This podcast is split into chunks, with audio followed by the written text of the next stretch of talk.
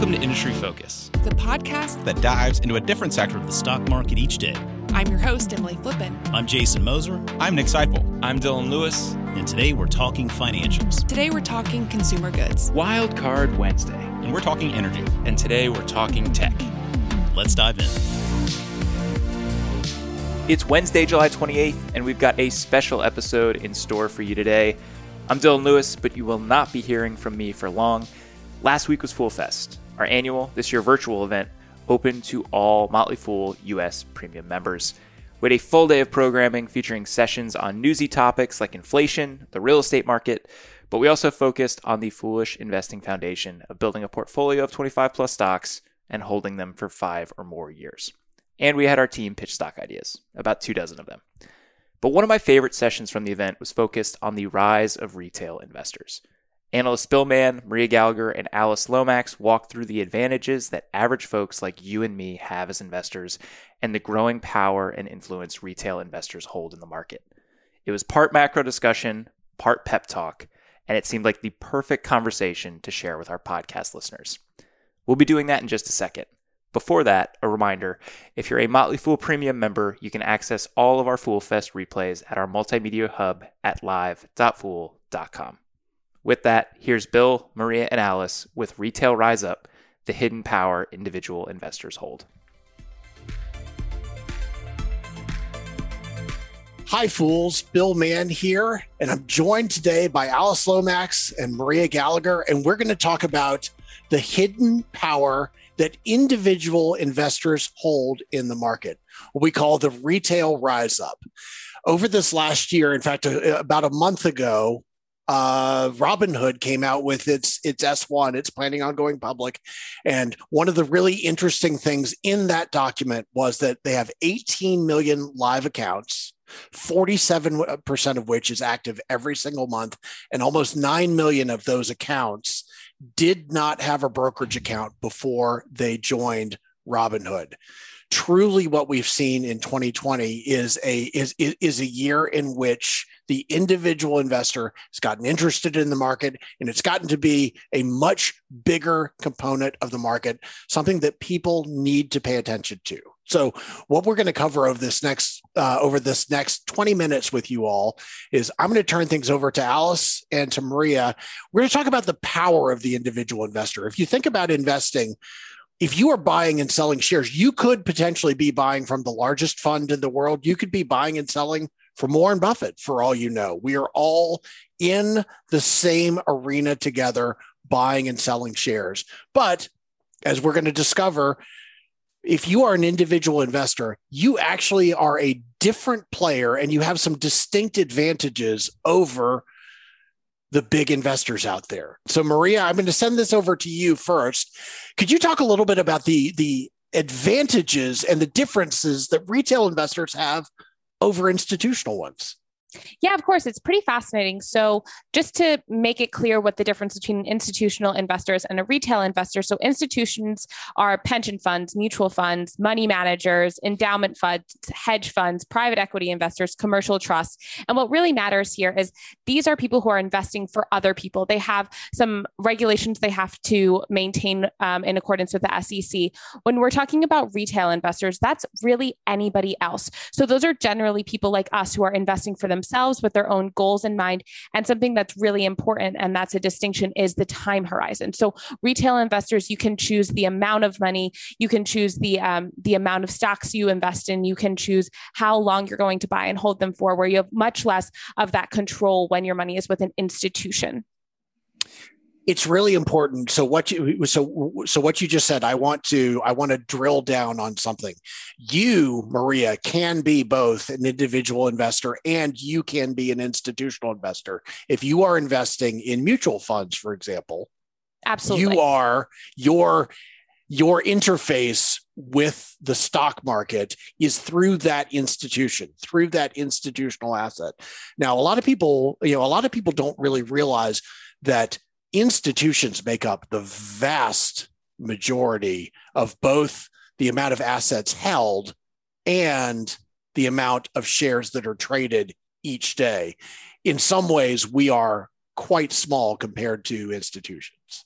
Yeah, institutions are about three quarters of the volume of the trades on the New York Stock Exchange. So they are the majority. Yeah. Yeah. So that doesn't sound like a position of, of strength, Alice. I mean, yeah. we're the we're the we're the small fish. So w- why would we say that this is the rise of, of the individual investor, that the individual investor has power that institutional investors don't have? Well, one thing that we have um, is that we do have that gift of time you know? We we don't have to to prove within a couple months that you know we're doing great. We can we can hold. Um, another thing that means a lot to me personally is that we can invest you know with our own sort of you know moral compass in mind. We can choose you know certain stocks that fit our own our own capabilities. There is a lot of power in that um, you know and it's interesting i know that we'll talk about this later but you know as a part owner you know there's there's proxy voting and you know for a long time it was it was arguable that a lot of investors were asleep at the wheel but we can be part of of that sort of democratic process as part owner to be voting our proxies.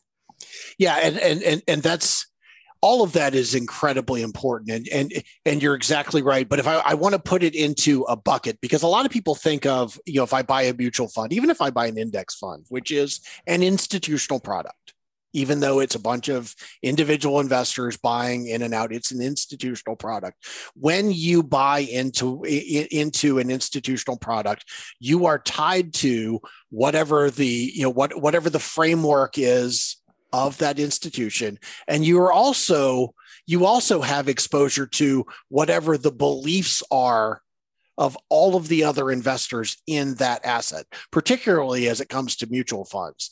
Mutual fund uh, managers, and I say this as a recovering one, and I know that Maria also has had uh, has has done some time in the institutional world. Their time frames are not their own. They, they, they are they, they are held to account in timeframes that they may not find to be even appropriate. So uh, I like the way that you frame it, thinking about thinking about investing in a way so that you can take all of your goals and you get to take charge of them. Uh, you mentioned ESG investing, and that is environmental, social, and governance. Yes. These are huge companies some of the companies that, that you know that that we are in, in investing in are dominated by institutional investors. Why do we think that in, individual investors do have some degree, some degree, not just to choose what they own, but also to affect change at some of these large companies? Yeah, there's been like a, a really interesting sea change over the last 10 or 15 years. Um, you know 15 years ago any kind of stakeholder centric investing was viewed as you know a niche and you you couldn't actually do well that way. And we have seen not only you know a rise of individual investing but a rise in esg investing. And a mm-hmm. lot of that is about a demographic shift with younger people who are more interested in companies doing right by the environment by their employees by communities. Um, and you know that has actually driven a lot of the growth in both companies that are looking at their businesses in a more stakeholder centric way and and investors including big institutions that are also looking at companies in that way and pushing for change. So that has been like you know a, a, big sea change that we can all participate in now you know now that that market has grown so much. I i, I think maria that so um morals based investing or you know or however you would like to describe it. Esg maybe is the is is the best term for it. It has been it has gone from being a kind of nice thing and oh isn't that great? to something that is required for companies yeah, so uh, the uh, assets under management in sustainably focused funds near 2 trillion after this last quarter with an 185.3 billion inflow which was up 17% from uh, quarter over quarter. And what's really fascinating is that ESG funds on average in the past year are up about 4.6% compared to a 1.1% gain for non ESG funds. So not only are we seeing people excited about investing in their values and investing with their own moral compass, we're seeing that these companies within these funds are actually outperforming. So it is kind of proving that you can do well with while doing good. And I think that that is just going to continue as we see the rise in retail investors. We see a synonymous rise with this ESG demand. And I think both of those things are going to continue. And it's kind of a chicken and an egg situation. Have companies started caring about stakeholders because they realize it's the right thing to do? Are they doing it because a lot of uh, new investors are really interested in this space? And so I think that's another way that there's a lot of power is there's a lot of power in what the retail investors are interested in. And that's really pushing a lot of change in reporting standards for companies in the way that funds are even created and produce. So I think that that's another really big, uh, powerful place for retail investors to be in. I love that you I, I, I love that you made that that that one inference though that I think is so important. When you think about what individual investors uh, what individual investors interests are because one it is absolutely true it's not just demographic it's also the it, it's also share of GDP of millennial investors. And millennials by by the way they aren't necessarily as young as we you know, as, as we thought that they once where some of you know the oldest millennials are now approaching approaching 40 years of age right yeah. they are in they are in their prime uh, asset gathering and investing stage. They're coming into the moment. So it's not necessarily the number of participants, it's also the sheer dollar they have. But I think the thing that was really interesting about what you said, okay, it was all interesting, but this to me, I think is really cool is, is not so much that the individual investors are making the choices themselves. They are pushing institutional investment investors to do it also, which is why I started by saying I don't think companies have a choice anymore about how they present uh, env- their environmental, social, and governance policies, what they're trying to do, because it is becoming a core element of what a larger component of the market is interested in. And that really started with individual investors. Yeah, absolutely. And and you see with these individual investors and these retail investors that accounted for about 70% of sector inflows this year, they hold at times above a trillion dollars that they can deploy um, mm-hmm. in funds in savings and it's so kind of a lot it's kind of a lot. And yeah. so it's an incredibly powerful group of these retail investors. And you can see that they are really causing a lot of change in, in, like I said, the reporting standards. A lot of companies didn't have sustainability reports. And now I think over two thirds of companies in the S&P are report, have yearly sustainability reports. And that is because people want to see them and people are holding these corporations accountable. And that's really the retail investors are pushing that change. Yeah. Uh, so Alice, I, so we're talking a little bit how this, this creates some change on a systematic level but it's also something that's powerful for you as an individual investor. So because it it if you are interested in investing on, on an esg basis you may be less interested in a large number of companies or trading in and out yeah, absolutely. I feel like um, over my years at the Fool, developing this kind of a lens to look at companies has actually really helped me with my temperament, it makes me feel more patient if I feel good about my companies being very stakeholder centric and sort of being very additive to the entire economy, not just my investment, but to the economy at large. Um, they give me a sense of well being. You know, when I look into their sustainability initiatives, I see a remarkable, a remarkable amount of innovation. I find that inspiring. I'm like, you know, look at what this company is trying to do. Um, and it does narrow my universe, you know, it, it reduces the noise. Like if I'm honing in on certain companies or industries, you know, there's some industries I just won't consider. And that's just, you know, I don't have to worry about those. So there are just ways that I feel like ESG investing can actually sort of, you know, not only help you sleep at night, but also just make you feel very, very comfortable, less worried about a big blow up, a big, you know, a big ESG blow up happening, um, which sometimes I, happens. I it, don't know. it it sometimes happens that companies are giving you a uh, giving you a fish story about what it is that they're doing, but it this does. I mean, it it it really does. You know, what, what, what one of the really cool things about taking that on yourself is that you get to have a company that re- that you you get to have a portfolio that represents the the future that you would like to see, as David Yes. Gardner always said, you know, always has so eloquently said. And and it's and it's a really, you know, it's it's a really incredible thing.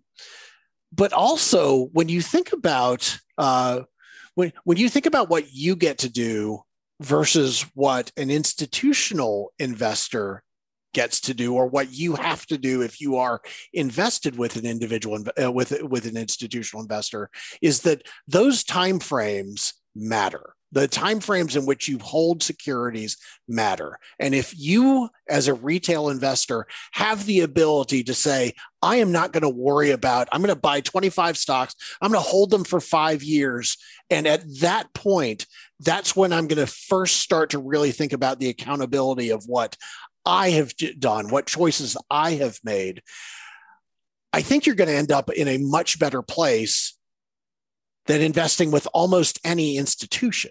It's a really exciting place to be, I think. Yeah. I want to make sure that we cover because we've talked a little bit about the rise of retail investors. We here at the Motley Fool feel like we've been here all along. I mean, you know, we've been here since the Middle Ages, since you know, since since pricing in stocks was done in pencil. You know, um, these last two years have been pretty fascinating and have been pretty remarkable in terms of both the amount of of individual investors who are taking an interest in the stock market and then also the amount of the the the amount of even just trading value that, that we've seen as a result. Uh, maria are there inferences that you can make from from from that data? I'm Yeah, going to see I- if you again can uh, can recite the data from memory. The statistics you were pulling out earlier were fantastic Uh, so I think something that uh, you can really see where this shift has happened is that in late 2019, we see a lot of these individual investors began to be able to use free commission trading. And that was a pretty big barrier to entry for a lot of investors. And when we saw that shift, I think you've seen a really big increase in the amount of individual investors who can participate in the in the stock market. And so just on a daily trading volume alone, the stock market in general is averaging about 15.2 billion shares daily, which is about 50% higher than last year's levels. And kind of anecdotally looking to those institutions, to those hedge funds, their volume hasn't changed that much. So a lot of that increase is due generally to the rise in retail investors. Uh, and so there there's this also really interesting way to look at it is um, there's something called the trade reporting facility which are trades not done on exchanges. So they're trades routed to money makers and so that's usually if you're using robinhood or sofi when you're selling your trades there that is generally those retail investors and that's now making up almost half of all trading and those trades at those retail brokers keep increasing. So we're seeing all of these different ways to measure the rise of just the sheer volume of retail investors and so as that increases the power of those retail investors increases as well. Do you consider that uh, that amount of volume? I mean the volume i'm talking about the actual shares traded to be a good thing or a bad thing or just a thing So that's a really interesting question. I think you, we see as we're seeing the rise of retail investors, we're seeing a lot of excitement in terms of trading. And so we'll see a lot of intraday trading and a lot of that type of mindset. And I think what's really important with us, as we've already talked about our long term time horizon, we're investors, we're not traders. We really like to continue to hold for the long term. And so I think it's kind of a two sided coin because I'm excited about the amount of volume in terms of how many people are engaged. But I do uh, want the volume to be people who are buying things and planning to hold them, not so much those consistent traders. And so we're, I think, hopefully it will um, eventually kind of even out to be to be more volume and maybe hopefully holding for that longer time horizon as well. yeah and it's not just your hope i mean with science it, there is plenty of statistical inference that shows that one of the worst things that, uh, that, that that you can do well the worst thing you can do let's let, let, let's let, let's draw it out is to not invest Yes. But if you're going to invest, and you should, one of the worst things, you know, one of the one, one of the one of the most perfect correlations is the more you trade, the less well you do over time. It is, uh, you know, it is it is a straight line, which is why, perhaps apocryphally, one of the things that gets mentioned quite a bit is the is that the portfolios that tend to do best are ones that people have forgotten about or the people themselves have passed away. So so the volumes itself might not be might might not be the thing that uh, you know that we consider to be most powerful and to be the the the thing that is most important. It really has to do with the the amount of people the individuals who are in the stock market. And that also i think we've got some statistics has gone up remarkably. I just wanted to date myself for a minute and talk about you know living through you know the dot com era and yeah. looking around today and saying well people seem to be a little bit speculative. And you know part of me wants to get a little bit you know a little bit judgmental about it, but then I'm right. like, well! yeah, right. like I've seen this show, I've lived it, I did silly things myself, but then I'm kind of like, well, I like the idea of people getting involved. And, you know, maybe everybody has to take a few knocks and then learn to be a long term investor like we do at the Fool, because, you know, finding the Motley Fool like saved me from myself when I used to be more of a, a trader. I think it's super important for people to note when they hear from us here, here at the Motley Fool, a lot of us a lot of us didn't come to Motley Fool style investing out of the gate. We tried some stuff.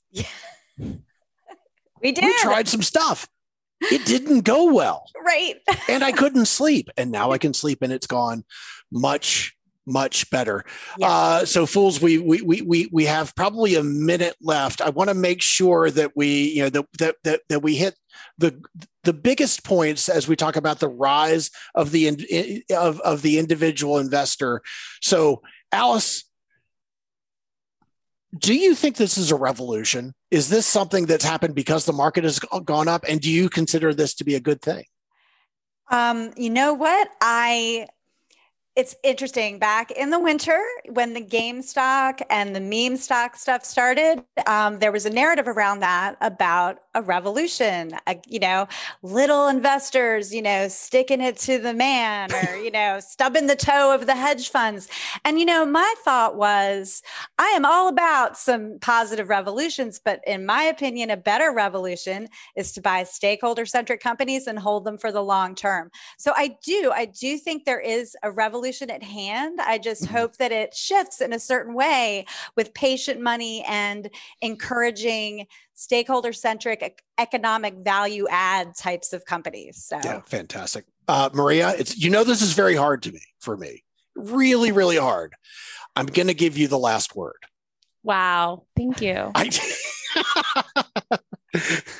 what is it five years from now if we look at what has happened during 2020, five years from now, what environment in the stock market makes you happy and feel like we have done a good thing and, and individual investors are on the right path?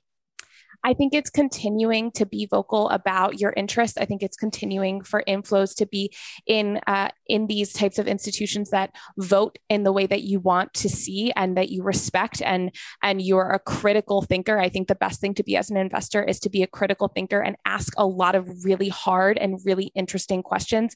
And I think that that's what's most exciting is a lot of these new retail investors are not just blindly coming into the market; they're coming in with questions and they're demanding answers. And I think as that continues continues, that's something I'm really excited to see in the next five and 10 years, what, what that environment looks like. Listeners, that does it for this episode of Industry Focus. If you have any questions or you want to reach out and say, hey, shoot us an email at industryfocus at fool.com or tweet us at MF Industry Focus. If you want more of our stuff, subscribe on iTunes or wherever you get your podcasts. As always, people on the program may own companies discussed on the show, and the Motley Fool may have formal recommendations for or against stocks mentioned. So don't buy or sell anything based solely on what you hear. Thanks to Tim Sparks for all his work behind the glass today, and thank you for listening. Until next time, Fool on.